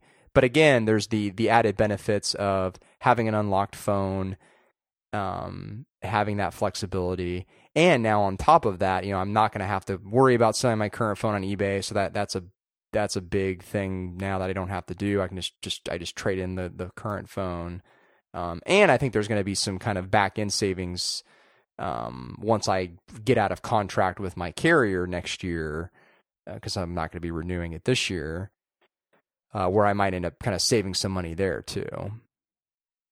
Um, I, and I, I, think what's the the really interesting thing about this program is kind of what what the implications are going to be over time. Like it's going to be interesting to see, like you know, eh, presumably now, like if enough people buy their iPhones this way, and they they do now have the flexibility of just kind of bouncing around from carrier to carrier. I think the hope would be that the carriers are going to try to continue to one up each other and continue to be really competitive by improving their service or by reducing rates. Because I, I, think now, you know, you, you just mentioned two concepts that seem mutually exclusive. make it cheaper and make it better. Well, I mean, but I, seriously, I mean, I think you know the the carriers now can't just count on the fact that you're going to be locked into a two year contract because I'm not sure that's what they've always done. Well, I don't know. That that would be the, the, I think that would be the hope is that if if more people are not under contract with their carrier and they they do have the option of just you know going around whenever they want to that that would incentivize the carriers to offer a better service. Agreed. But I think in many ways that's what they've already done. But anyway. Um yeah, so anyway, I, I just I I want I I'd be I know they'll never break it out, but I'd be interested to see the adoption rate of this I think again for the circles we operate in, it it would probably look abnormally popular. But again, most people don't get a phone that often. But for me, the biggest benefit is I just don't want to. I, I hate the the post iPhone upgrade. You have your old iPhone sitting in a box, and just the dread of dealing with eBay. Yes, eBay fees, shipping, and it's all that stuff where like I'm like, oh, like because the thing is like I always update my software pretty immediately, and like you, you in particular, I think you stay on the old software because you're like, oh, that'll get me maybe an extra five five percent on on the resale value because people want a jailbreak, and just stuff like that is stuff I just don't ever want to think about ever again. Totally. I actually, it's funny you mentioned that. I I said screw it this year, and I I, I installed iOS nine today on my phone. Uh, you dummy! You cost yourself a hundred dollars. No, I don't think it's that much anymore. But I think the jailbreaks have been coming out faster and faster too, so I don't think that actually makes a difference like it used to. Um, but no, I, I'm, I'm exactly the same way as you, where I've got my old iPhone in a box, and it, it seems like the amount of time that I hold on to it has like increased each year because of the dread of going through the selling process. Um, yeah, just uh, just it, overall like for the for people who upgrade every year, the I I don't know why you wouldn't do the iPhone upgrade program. It, there doesn't seem to be any sort of good reason why you wouldn't if you upgrade every year. Yep. That's what I did. Yeah, so I guess to to kind of close the thought, so the Apple put up pre-orders on Friday. Um, you fell asleep. I fell asleep. Um, it was the day I got back, so I was tired. But I woke up at like two, um, and and ordered then. Um, it was kind of a, a confusing ordering process because like you you could go through and you know you'd enter your carrier information and like for me, I wasn't eligible for any upgrade, which I expected. And so it gave me the option of like purchasing the phone at full price. But, you know, I didn't want to do that. I wanted to do the iPhone upgrade program. And I, I had just, I had heard that the only way to do that was by going into the store. But like, had I not heard that, there wasn't anything on the website that said like, hey, if you're interested in this program, like you need to make an appointment. No, there was this vague link at the top that said reserve in store. Yeah, so that's so the only reason I knew to do that was because of that information that I had heard. So that's what I did. I, I clicked the link to, to make a reservation, and I, I was using the Apple Store app, and by clicking it, that link, it, it opens Safari. Yeah, yeah, which was which I I thought something was like broken at that point or something, but you know, it brings you to the site. It, it asks you what phone you're looking for. Um, unfortunately, I, I, I was planning on getting a 128 gigabyte phone, but by the time I ordered, eh, all those phones were unavailable for pickup on the 25th. So I went ahead, 64 gigabyte space gray. I, th- I think that'll be fine. Um, and I, I, have a I think like 6:30 p.m. reservation on the 25th to to go in and pick that up. And I'm I'm hoping the way that it works is I just go in and say, hey, you know, I'm here for the I, I want to buy the I want to buy the phone through the iPhone upgrade program. They say fine. They run their credit check. They do their thing, and then they just say, "Here you go. Here's like an unlocked phone." And then I can just take the SIM card out of my six, pop it into the 6s, and away I go. Yeah, I don't know how it could work any differently. Yeah, I, I don't either, but um, we'll see. They make you try on a new Apple Watch. um, no, I guess what I was thinking is that they would still like see what your carrier status is or something. I don't know. That's the one thing that I worry about, or just like uh, like because they would want to like oh they want to attach it to your account and help you out, like try, trying to be overly helpful when you're like nah, just I'm good. Because because like the product the the the um scenario that you specify would not work for most people because they'd be like, all right, what do I do with this? My old phone still works. What what what's the deal? My experience in the past though has been like where um like they they've offered to like take it out of the box and go through the initial setup process and stuff. And I say, you know, no, actually, you know, like I'm a long time iPhone user, like I, I'm I'm okay. And they usually they respect that and they say, okay, fine, here you go. So I'm kind of hoping that's the case here. Um. So what what what did you order? I I think you told me, but Uh, 6s, uh, 128 Space Gray. so you you chickened out. What do you mean? You didn't do the 6s Plus. No, no, I told you. Or I mean, I, like I, I, again, I had minor doubts or minor um, envy of the of the six plus, but then I borrowed a coworker's six plus, and after five minutes of use of just trying to navigate it, I couldn't reach the shift key, and I'm like, this isn't worth it. Bye. Have your phone back. Hmm. Yeah, it, it it just doesn't seem worth it in an overwhelming majority of cases. It's not. It's a major inconvenience for minor conveniences. Exactly. All right. Do you have any uh, tiny topics before we just uh, round out with iOS nine? I don't. I don't think so. I mean, I think we covered the Apple event pretty well. Well, we haven't talked about the Um, end of the Apple event of uh, One Republic dedicating a song to Mr. Tim Cook. That part was weird, but overall, I actually really liked their performance. I kind of did too. I don't because I don't mind them. I think they're because I, I can never tell the difference between uh, uh, Coldplay, The Fray, and One Republic. I think they're all the same thing. is that offensive? I don't think it is. no, I, think think, I think that's actually remarkably insightful. it's all the same thing. Well, whatever. I mean, they're fine. They're they're they're nice, and their music is catchy. But it, oh man, it was weird. Just he- the the lead singer, I don't know his name, just started running out into the crowd and started taking selfies with Tim Cook and Phil Schiller and Eddy Cue and his extravagant cuffs. And Oh yeah, Eddie Eddie uh, Eddy Cue's that that cuff uh, game T-Mobile was- color shirt. Was oh, that was on point. no, it wasn't. Did, did Eddie Eddy Cue this complete side? Eddy Cue just seemed really bored. He's like, you guys made fun of me for this Apple Music thing. Let me see how boring of a of Do you know- like I felt like during the Apple Music event, he was like, it seemed like he was pretty excited, but like, I just felt like during Apple TV, he was just like, why am I up here? Like this, whatever. Like, did did you did you get that at all? I just he just seemed really bored. A little bit, but uh, but that uh, I forget her name, but uh, like the product uh, lead or whoever got, to demo all the cool stuff. So he was, he was maybe bummed that he didn't get to. Maybe yeah, because she did she did the fun demo. True, but I don't know. He still seemed like he should have shown a little more enthusiasm. Yeah, picking Modern Family always gives you a good demo. That's true. Good show. Um, yeah. So anyway, One Republic. That, that it was weird. Just yeah. Ugh. Decent music though. Yeah. I- Um, and also last bit, uh, the fact that the Mac was relegated to being a, a joke inside of a 3D touch demo was weird. yeah. I thought Um, that that was just. uh, I think you know actually. like that. I I don't I don't disagree with that. I, I think they could have taken the 30 seconds and mentioned it during the event.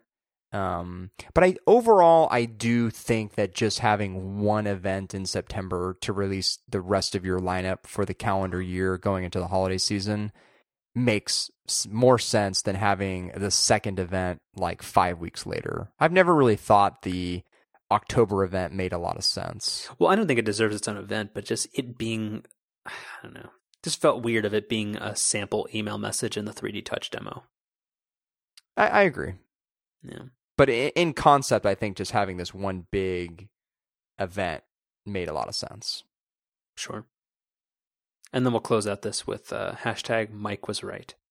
Ugh, God, no, let's let's not do that. iOS 9. Um, so yeah, so I, I upgraded today. Um, I, think part of it might have been to blame the the Wi-Fi network at work, which has been a little spotty this week, but it it took forever. I mean, I, I think it took forty five minutes from start to finish. Um, I felt like a good chunk of that time was installation. So it, overall, it, it it took a while. Um, but yeah, I think like you know to the layman, like if you downloaded iOS nine, maybe even just sort of if you got the notification, you just kind of downloaded it and your phone rebooted, like it looks kind of the same. Like there's really not a lot different about it. Um, so yeah, I, I, don't I don't really know. I guess it's going to take a little bit more time to use, but I, I guess I don't really know what to really even highlight. So Siri got a refresh. Uh, she's a little bit faster and a little bit. I, I do like that now when you activate Siri, uh, it just vibrates rather than making a noise, which is neat. It's a little bit quieter. Um, they've moved. Uh, do you remember back before uh, iOS seven when when you swiped left to right, you got the spotlight search? Yes. So that's back, but now it has these funky, weird, like half-hearted Google Now suggestions which apparently you can only turn off entirely. You can't do anything else with them. So it shows you random contacts that you may have allegedly had texted recently, random seeming applications, and then category like it, it the whole spotlight or Siri suggestions thing seems completely useless. But Notification Center got uh, revamped a little bit. Dismissing notifications is easier and better. There's a battery life widget now, which is nice overall the power savings is like I think uh, Joanna Stern did a review and said it's maybe like uh, ten percent better than it used to be, which is a nice thing. Um, you can do content blockers in Safari now, uh, but most of the most of the improvements have gone to the iPad. So you have a split. Uh, you have the um, there's split view, and then there's what's the side thing called? Uh, slide over. Slide over, and then you also get the um the enhanced keyboard on the iPad, which I do like. I, I haven't really gotten uh, the hang of how you do the two finger thing for text selection, but that that's pretty neat. Yeah, I have I haven't really used that a ton either. Um, uh, I actually have. Sorry, just got distracted there for a minute because I, have got some uh, some late late breaking news uh, that's actually iOS nine related. Um, just this evening, 1Password version 6.0 has been released uh, free upgrade for for existing owners, and uh, they have completely redone the UI, and it looks absolutely fantastic. Well, it looks great, but that's not the biggest thing. What's that? You can now do the slide over and have 1Password on the side of your iPad. Yes, that's true. That's also that's also huge. Um, but I guess sticking with like UI stuff in iOS nine, the the one thing that I think will just get better over time is I think the new San Francisco system font looks weird in certain apps that just you know just use like the standard um, system font. And I actually would have included 1Password earlier today in that category, but like now that they've redesigned the app, now the San Francisco font looks great. So I, I think it it is it is throwing me off in, in Tweetbot. Well, that's that's what I that's kind of what I mean is I think like apps that haven't really been updated since the new system font's been implemented, I think do look a little weird, but I think over time they're going to be optimized to to look better. Sure. Because like app like Apple's apps look really nice with it. And I, I think that I think that will be the case, you know, once app developers kind of you know, maybe like change kind of like the size of the font they're using, that type of thing. Sure. Um, but yeah, I guess like like I said off the bat, I, I don't still don't really feel like I have a ton to say about iOS nine yet. Um, like I, I do feel like the the Siri suggestion thing that you get by swiping swiping to the left from the main home screen, um, it just seems it just seems worthless. Like, just doesn't really seem like there's anything valuable here. Like, I, I don't remember the software introduction of what like the alleged promise was of like what it's supposed to be like when it's good. But it's it's just really not to the point where I'm I'm actually going through right now and turning it off. Because like I I know I thought it was supposed to be like a Google Now competitor, and Google Now is is insanely good and is is smart and contextual and looks nice. Whereas this doesn't. It just looks like a rand. It looks like Yahoo's homepage is what it looks like. Yeah, I yeah I I don't disagree with that. Um, yeah, I, I, as as we went through the like iOS nine public betas, I, I kept kind of waiting for that to get better, and it just kind of kind of never did. Um, So I don't know. I, I think what I want to do over the next day or two is is read some of the iOS 9 reviews that are out there and just kind of see if there's some like key features I'm missing. Um, but yeah, overall, like it just you know just doesn't really seem like there's a, a ton to talk about. Sure. All right, so we'll touch on it uh, on it in a week or so. Yeah, I, I think I think that's going to be the plan, and and you know we'll be able to talk about them in the context of new iPhones. Uh, I guess not not next week, but the week after that. Sure. All right. All right.